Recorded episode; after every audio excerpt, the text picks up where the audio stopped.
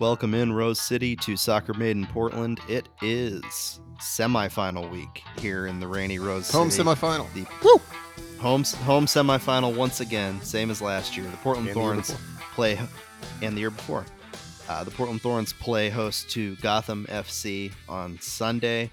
Um, going to be inevitably a packed house at Providence Park for what I think is going to be an intriguing matchup and a competitive one, as it seems always to be at this stage of the NWSL playoffs and any stage really in a league filled with so much parity. Um, you know, a big day for for the franchise, obviously wanting to to win a game to get into another championship game, and hopefully, uh, you know, for their sake, they want to bring home the fourth championship in club history. Which, um, you know, bet- between the the two things, a shield versus a championship, you know, if they had to pick one, they'd pick the ring every time. That's just how American sports fans view things. We've talked at length about the differences between the two, and you know, of course, the Thorns lost out on the Shield in the in the final match of the For the season. second A, a really brutal, yeah, second year in a row, five to one loss on the road um, at Angel City. Uh, so so it has been, you know, as we've spoken about off air, a sort of Jekyll and Hyde type season for the Portland Thorns. Which team is going to show up on a given week? Um, typically, you know, after these rough results, after a, a loss or um, you know, poor performance, they have bounced back this year. They have the advantage, obviously, of being home in one of, if not the best atmospheres in in NWSL. Um, on their pitch, on the turf that they're used to playing on. Um, you know, it's it's all the factors are there for the Thorns to to win this semifinal and move on. But of course, it has not gone their way before. We saw it two years ago, hosting a semifinal and, and losing with a lot of obviously external factors. Yeah, that was around that was very much run, the say the hashtag external factors uh, playoffs, but you know, nonetheless, Yes. lost on lost on, on their home field in the semi.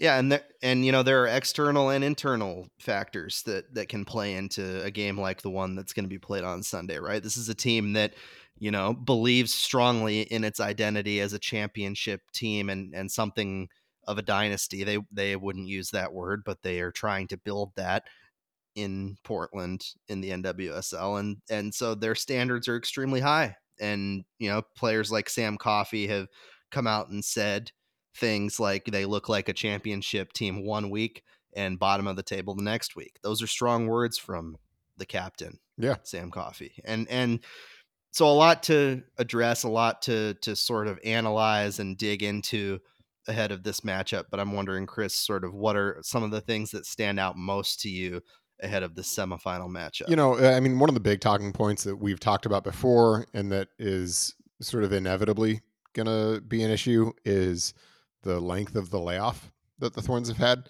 It like that game against Angel City just feels like forever and a day ago, and that's in part because it was forever and a day ago. Um, they have been off for a long, long time. Uh, they've had the international break. They had the first uh, round of the playoffs. Uh, it has been quite a while. Uh, when they play this weekend, it will have been three weeks since they played a competitive game, and that competitive game was not particularly competitive. And so, you know, I, that is a big layoff. I think in most circumstances, you would say that is too much. Uh, a team in the Thorns position does not want to be idle for that long, even if a good number of their folks were out in uh, in competitive circumstances with their national teams, uh, and that that doesn't set them up well for a one and done semifinal. I kind of think the way the Thorns ended things a few weeks ago maybe flips that on flips that on its head, though. Uh, I I think this team. I mean, the performance against Angel City was atrocious. It was awful, and this team looked like it needed an opportunity to collect itself and to recenter itself and to get ready for what are now elimination games. Two of them, hopefully, maybe just one of them. Uh, and uh, and and so I think in in this circumstance, if you'd asked me a few weeks ago, do the Thorns want to have that layoff between the last game of the regular season uh, and the semifinal? I would have said absolutely not. That's the last thing in the world they want. They want to keep playing and they want to keep dominating.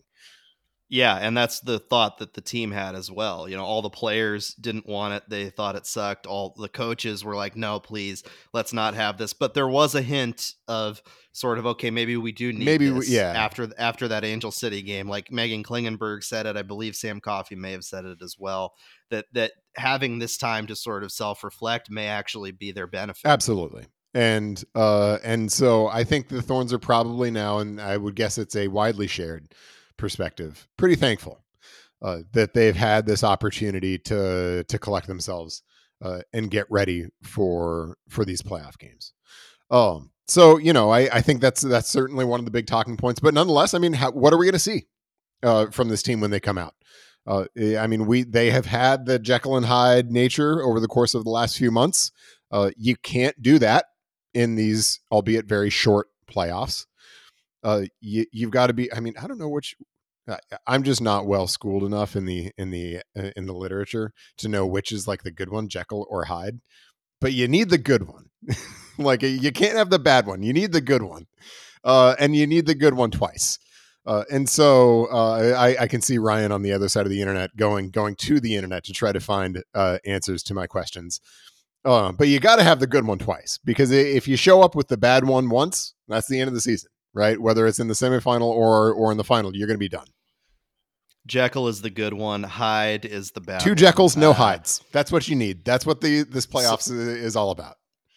So Dr. Henry Jekyll uh, created a serum to separate this hidden evil in his personality uh, from from you know his his brain. Right. He uh, in doing so, uh, Jekyll transformed into the smaller, younger, cruel, and remorseless uh, Hyde, who is considered the evil between the two. I, off the top of my head, did not remember that either. So thank Yeah. you to the internet. Yeah, uh, it came through again. Uh, I mean, in fairness, that might be like some AI generated answer that's just totally nonsense. Um, but The grammar seemed All right, okay, so it that's good. probably all right, wasn't. we'll go with yeah. it for now. But if if if we're wrong, it's because you know Mark Zuckerberg screwed it up. Uh, Yeah, it, easy person to blame, and usually the right really, one. really nice. I mean, Elon Musk gets a gets his fair share too, but uh, but Certainly, really nice to have have those kinds of folks around to to you know point to for all the world's ills. Uh, but yeah, I mean, y- you need two Jekylls, no Hydes, uh, and if they come out in this game, look, we we saw this Thorns team play Gotham in Portland very recently, and it was a game, and it, it was a Jekyll game. Right, the Thorns were really good. They controlled that game. Uh, they they got the goal through Hina Sugita uh, in the second half. And but for a couple nervous moments late, uh, that would have been a pretty one comfortable 1-0 victory. As it was, it was only a slightly uncomfortable 1-0 victory, but it was a 1-0 victory nonetheless. And you know, I I think if the if we see that from the Thorns, I don't see any reason to expect a different result. In fact, if anything, given the the fact that Sophia Smith is is certainly going to play a larger role in this game than she did in that game. I can't remember was that the game where she made her first sort of brief cameo, or was it the next week? Um, but uh, she's going to play a role and certainly a significantly larger role uh, in this upcoming game in the semifinal than she did uh, in that game, and that only makes the Thorns more dangerous, right?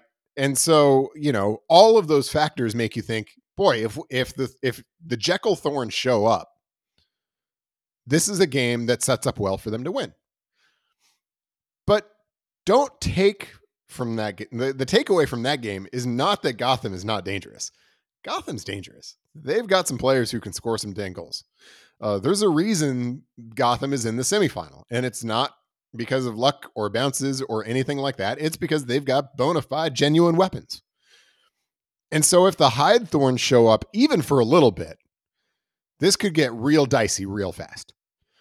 So that, I mean, that's that. That's the question: Is it going to be Jekyll or Hyde? Uh, and I, I, I agree with you that there are some circumstances that seem to align with this maybe being more likely a Jekyll game than a Hyde game. But we've seen exceptions to that, right? I mean, the the the game against San Diego uh, that would have been one that would have locked up the Shield if they'd gotten a result. Uh, was certainly a Hyde game. That was at Providence Park. Uh, that was that seemingly had a lot of the same factors pointing in the same direction, and and they belly flopped. Uh, in a game that wasn't particularly competitive, frankly. I mean, it was a 2 0, but it was like a 2 0. Um, it, wasn't like a oh 2 0. That was that was unjust. It was like a, it was no, that was 2 0. Um, it was at least 2 0. Yeah. yeah. And and so, you know, I don't think anybody can be all that confident in which Thorns team is is going to show up. Now, you hope that the 11 or 18 Thorns who are in the team uh, are much more confident about that and have built that confidence over the course of these three weeks, including some time away for some key players, but also including some training time uh, for the group. And that's what's going to be necessary. That's the task that's been before Mike Norris. Uh, and and we'll see. Uh, Norris has answered some of those questions uh, that we've asked of him this year, and he's not answered some of the questions that we've asked of him this year. And so we'll see. Uh, but it it I think it's it's you know pointing toward pretty high drama uh, coming up on Sunday.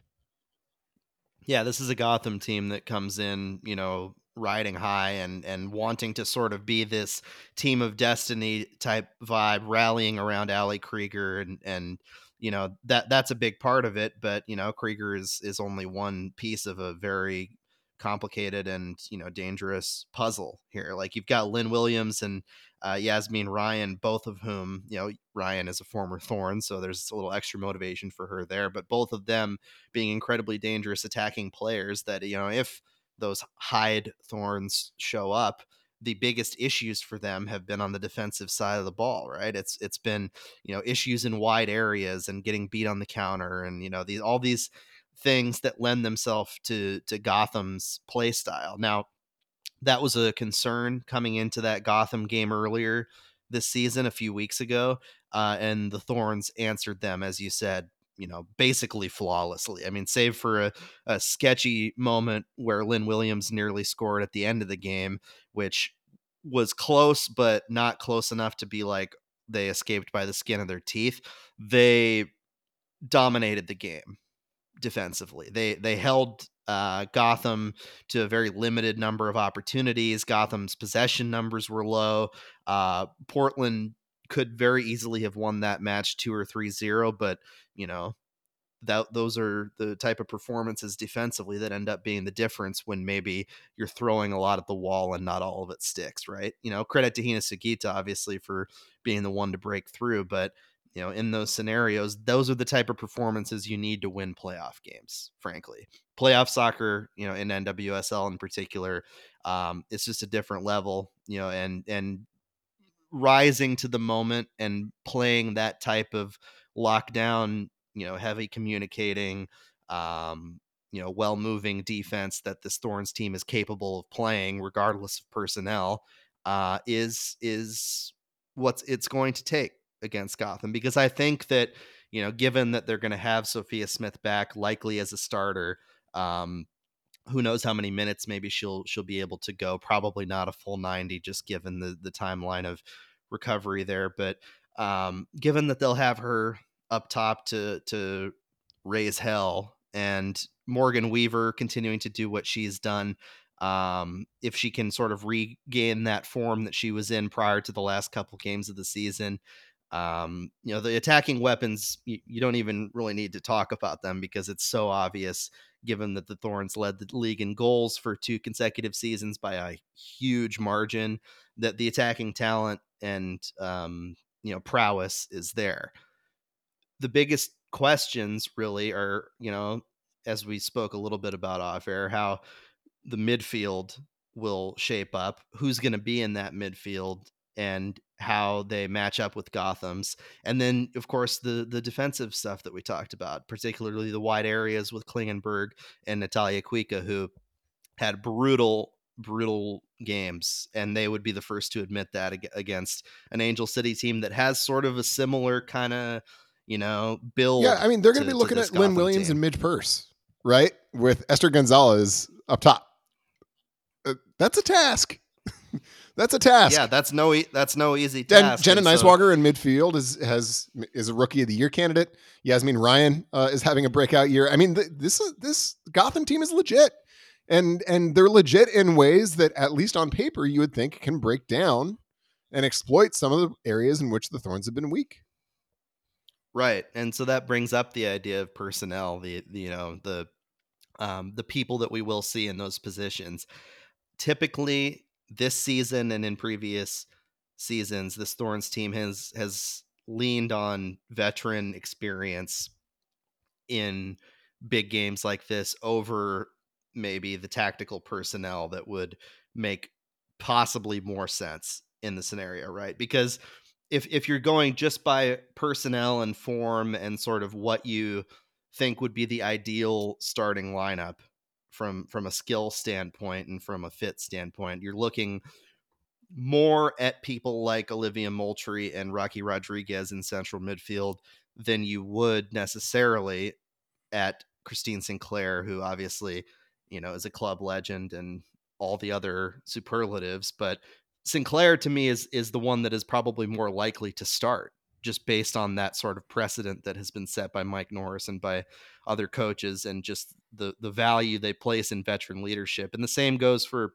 you know the outside back spots. You know, you could make an argument that maybe given recent performances, Reyna Reyes might be a better better move uh, on either of those outside back spots, either for Kuikka or for Klingenberg. It's typically been for Klingenberg in terms of substitution. Yeah, although although past, there would be an argument for Kuikka here, given that she had a ton of travel, uh, essentially midweek or on the weekend, around the weekend, uh, with national team travel that Kling didn't have.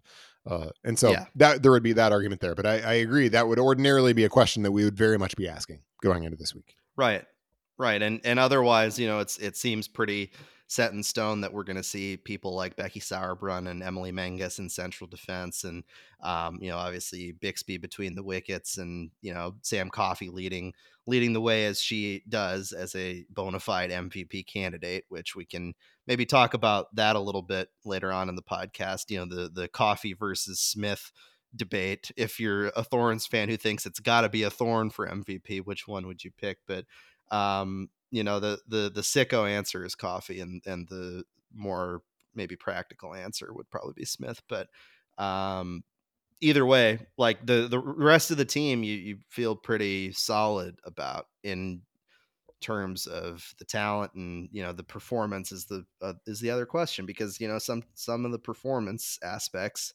regardless of talent have not been up to snuff from some of those high quality players. Yeah, I think the selection. Yeah, I agree with you. I think it's unlikely that they're going to make a change at the fullback positions.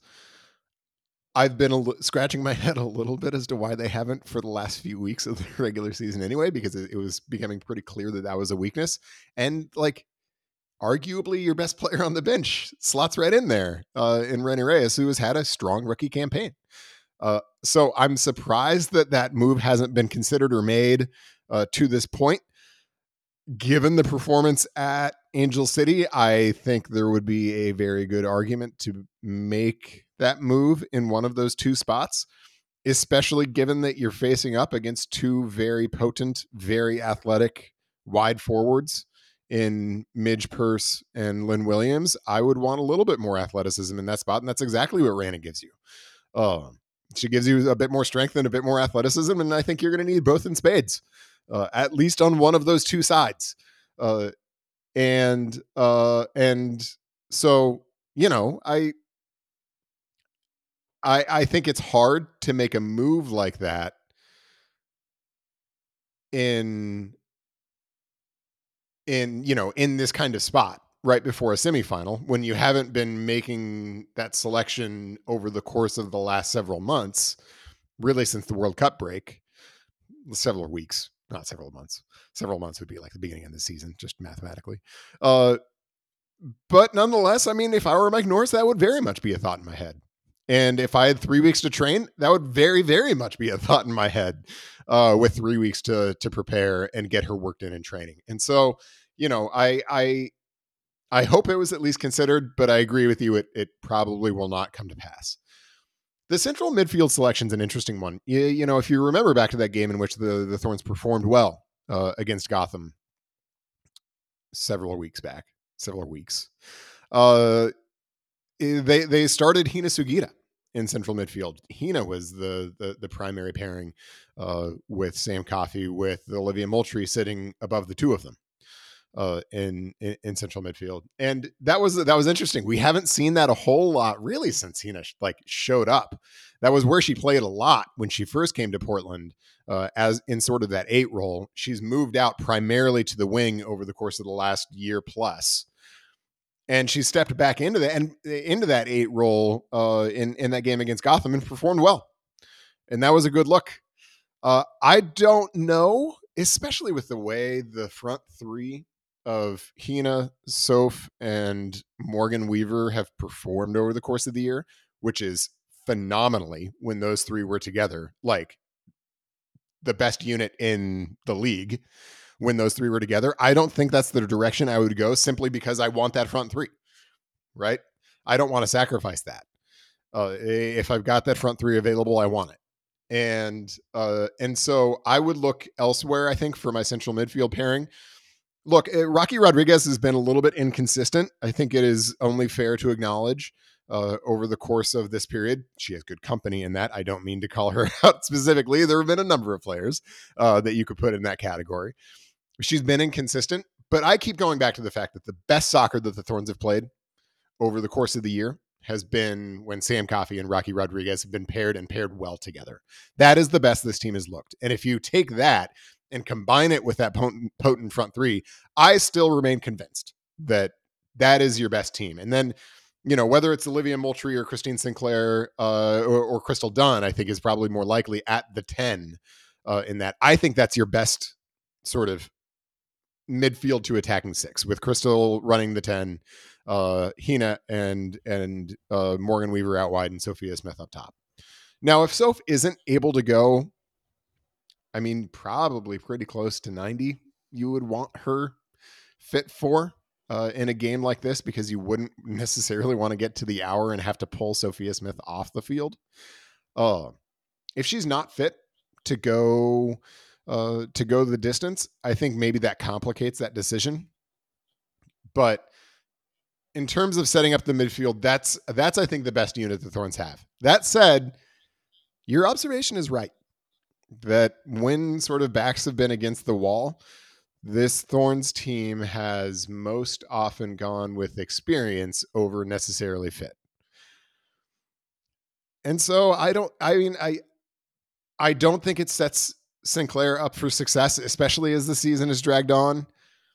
Um, but I wouldn't be surprised to see her in that central midfield unit, and we'll see. I mean, Sinc is a gamer, and so and so if there if there's anybody who can pull a little bit of a rabbit out of a hat I mean, there are very few people in the world I would trust more uh, to do that than Christine Sinclair.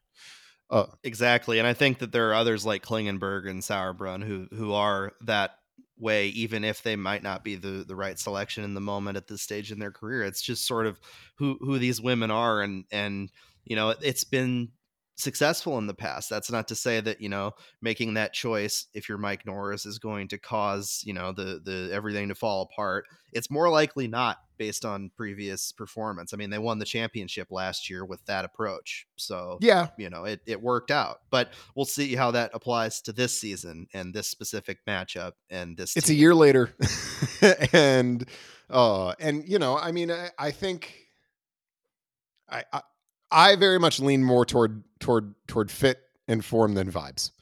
Uh, and and you know, I understand the the argument on the other side, but for me, it's it's a matter of putting the best personnel on the field in the in the roles that fit them well and that set them up, well for success. And if the Thorns have those six available uh, in the midfield and the attack, I I think that's the setup. Um, that that just makes the most sense. Oh, and look, eh, I, I, I'm excited about the idea of bringing in somebody like Christine Sinclair off the bench to make an impact late on in a game like that. I'm excited about the idea of putting Olivia Moultrie uh, and bringing her in off the bench late in a game like this with the opportunity, um, with the opportunity to make a difference in a big spot. I think she's ready for that. Uh, yeah, she's got like game winning goal. Vibes. Yeah, like she can she can pull off something like. That. I think she and and so you know it, it. That's not to say that I think those players should be marooned to the bench, never to be seen in this game. They absolutely, almost certainly, have a role to play for me. But in terms of setting up the team to dictate the game and control the game, that to me is, is the way to do it. Um, and we'll see if Mike Norris agrees. I, I I am quite confident he won't with respect to Rodriguez. Mike Norris and I just rate Rocky Rodriguez differently. I think in the moments in which the Thorns have been good with that Coffey and Rodriguez pairing, uh, my view, and I think our collective view, uh, has been vindicated. Uh, I, I think there have also been weaker moments, but frankly, I think the hook has come really quickly after those weaker moments, uh, much more quickly than they have for some others. Uh, and so we'll see. We'll see, but you know, I mean, if the game goes well, then he'll he'll look like a genius. If it goes poorly, well, that's why we got a podcast. that's always how it goes, right? You know, you, you, hindsight is twenty twenty in sports. It's always you know you succeed and you're you know this this mastermind, this genius, and you know if, if you fail, then you know it's all your fault, and you know see you later, buddy. You're, you're, you know, you're people calling for you're your either the mastermind or the anti-hero. Yes, that that was uh, that was for Jackie. I guess you know tangentially that was also for Emma, yeah. uh, our two of our most loyal listeners. Um, so moving to the MVP discussion, which I think is worth having ahead of you know this game, and then obviously the announcement for the award and the other in season awards or regular season awards uh, are set to be announced ahead of the the championship match in San Diego next week. Um, Sam Coffey and Sophia Smith are both nominated for MVP. Two of the five candidates coming from the Thorns. Two players who I think are, you know, wholly deserving of being in that conversation. Um, there is a, a, lot of layers to it. I, I think that Soph Soph was my vote. So I I had a media vote and I picked Sophia Smith for MVP. Um, I didn't have a um, vote my, to be clear. I'm I'm a no. non-voter. You were a fan voter, though. That's that's true. Yeah, yeah, yeah. I, I just go yeah. into the, the the mess of of the internet. Yeah, you're just you're just part of the the plebeians, the regular right. people who you know get to get to vote. Uh, but with my media vote, I picked Soph number one. It was it's ranked choice, so I, I put Soph number one, Kerolin number two, and Sam Coffey number three. Um, there are people at, who have presented strong arguments that Coffey more than Smith, who obviously had an amazing season with 11 goals and five assists, that Coffey, who led the league in assists and was a quintessential holding midfielder all season and was a big reason why the Thorns had their success, should be the winner of this MVP award. And I think it's an interesting debate because it it sort of says a lot not only about what type of soccer fan you are, but also just sort of how you view the game. And and I'm wondering from your vantage point like if you if you had the sort of ranked choice you know media type vote uh or if you, if you if you had the magic wand and you you had the power to decide right now with your infinite wisdom who the who the MVP should be between Soph and Sam Coffey. What what's your what's your pick looking? A couple like? caveats before I get into the the results. First of all, I just want to make clear that I I am like the I, I'm some sort of officer. I don't know if I'm like the president or the vice president or the secretary or the treasurer, but I'm like I, I have some sort of official position. And when I say official position, I mean unofficial position because this isn't a real thing. Uh, in in the Sam Coffey fan club, uh, I am I am a Sam Coffey stan. I, I, think she's one of the best players in the league. I think you can make a really compelling case that she had as good a season as any player in the league. And if MVP was just was a sort of just, you know, horse race for who had the best season, uh, I think you could really easily justify Sam Coffey. And, and look, I, I think that's a justifiable way to look at the MVP race, to look at the MVP sort of question too. But if you're going to be a literalist, a textualist, if you're going to, you know, if you're going to Antonin Scalia this and be a hard textualist as to as to most valuable player, I I actually would have exactly the same top three as you. Um, I I and look, it, the argument against Sophia Smith is that she missed a lot of the season, both with the World Cup and uh and because of her injury injury shortly after the World Cup, right? Uh, and that is that is the really only argument for for Soph because uh, if Soph had played a full season where she did what she did primarily through the first half of the season, we wouldn't be having this discussion. this this conversation would be over. She would have won. It wouldn't even be a she would have won She with like ninety so far of the vote. ahead. Yeah, this this would have been yeah. this would have been like you know some uh, failing democracy election of a dictator like levels of of uncompetitiveness of electoral uncompetitiveness right? I mean she would have gotten putin like numbers. So so we wouldn't even be having this discussion. And frankly i think when you saw the thorns with sophia smith and the thorns without sophia smith sometimes they made it work without soph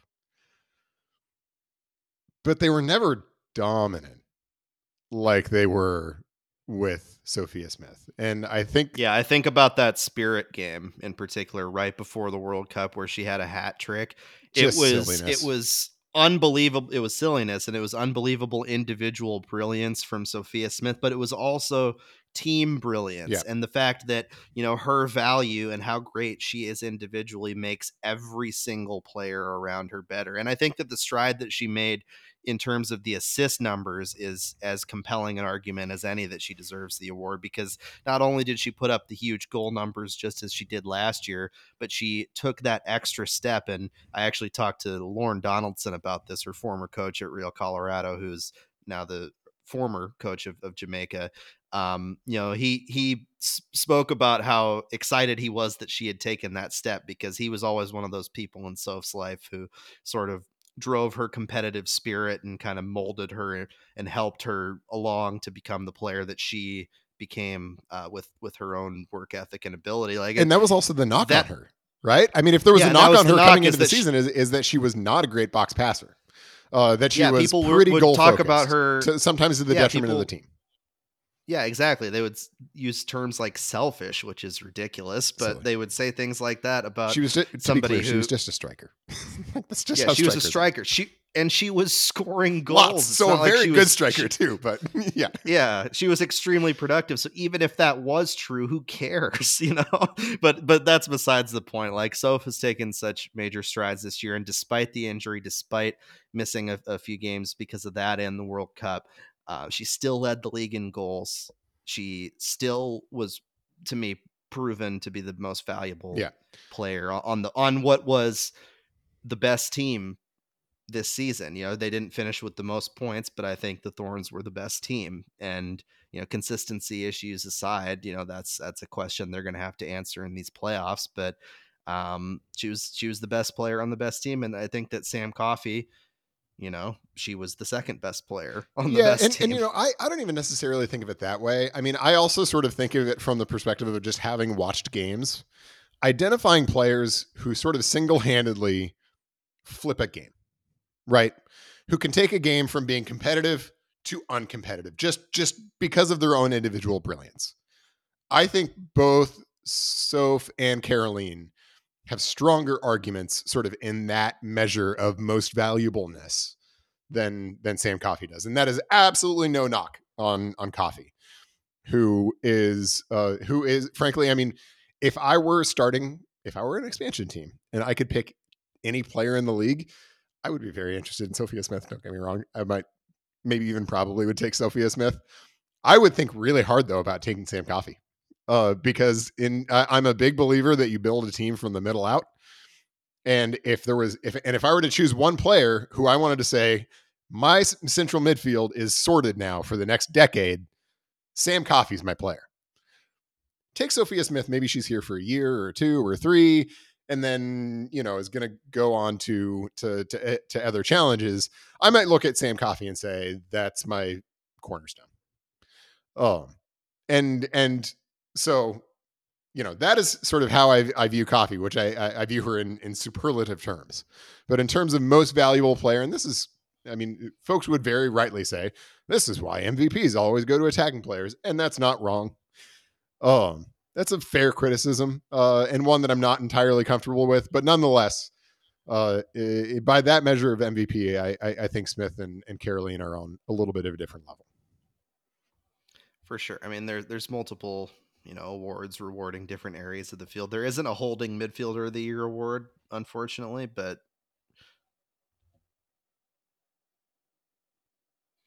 but yeah, like that's that's that's sort of the um, you know the scenario that that they're in um, is is there is there's only the defender award. There there's the defender award, the uh, the goalkeeper of the year award, Golden Boot. but no, no, yeah, the golden boot, but no no holding midfielder. What what would be your perspective on that? Should there be a holding midfielder of the year award? I mean, come, look who you're asking.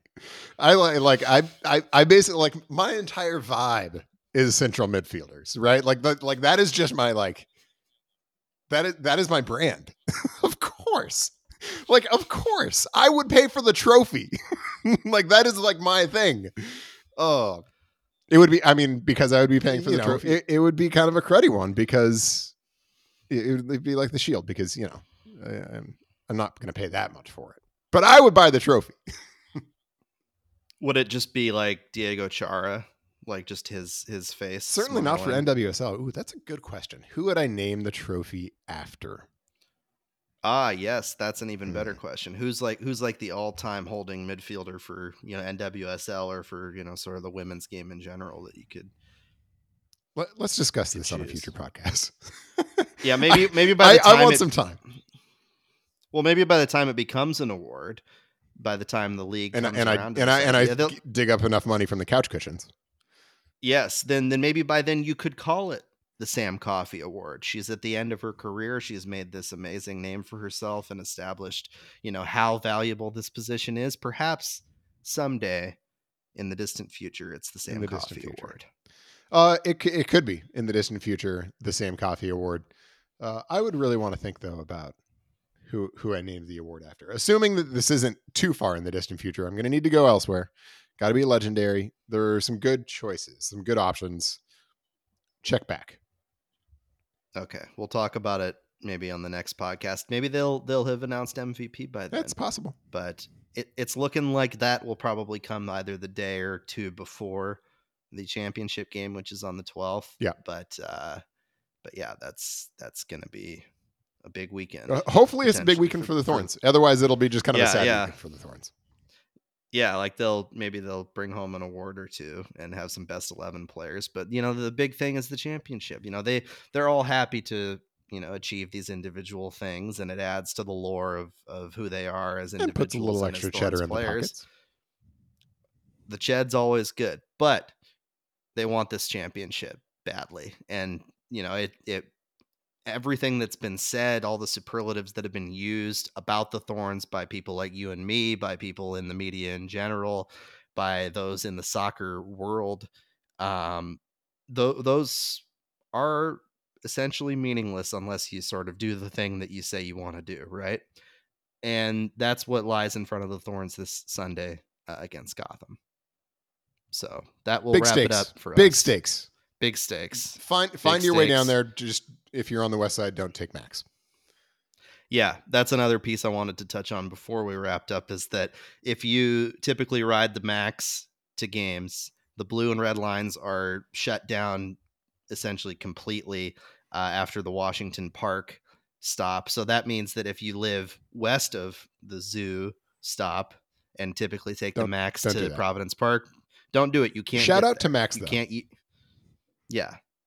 Public transit is important. Yeah, and and and Max in general punches above its weight for uh, for mid city public transit. Big big Max fan. Even if I have some notes right now, uh, big Max fan overall. A uh, little bit of a shocker, but unlucky uh, for Max this this this Sunday. Uh, we'll hope the Thorns. Uh, I mean, a little bit of a Hyde game for for Max on Sunday, but but hopefully the Thorns you know represent with the Jekyll, and we can all, all move on. Yeah, I have several notes, but I do appreciate the value of public transit in general. Um, you can follow us on Twitter at Soccer Made in PDX at Chris Reifer and at Ryan T. Clark. Like us, subscribe to us wherever you get your pods. There are shuttle buses coming from the Sunset Transit Center that you can take to Providence Park if you choose to go that route, or you could drive, or you could walk if you live in the area. Th- those are pretty much your only options. No, you can't land your small plane on the turf. I don't think that anybody would be terribly happy about that. Other than that, that'll wrap it up for us. We'll catch you next week. Thorns play Sunday. If they win, we're on to San Diego. Going to Titletown. Thanks for joining us.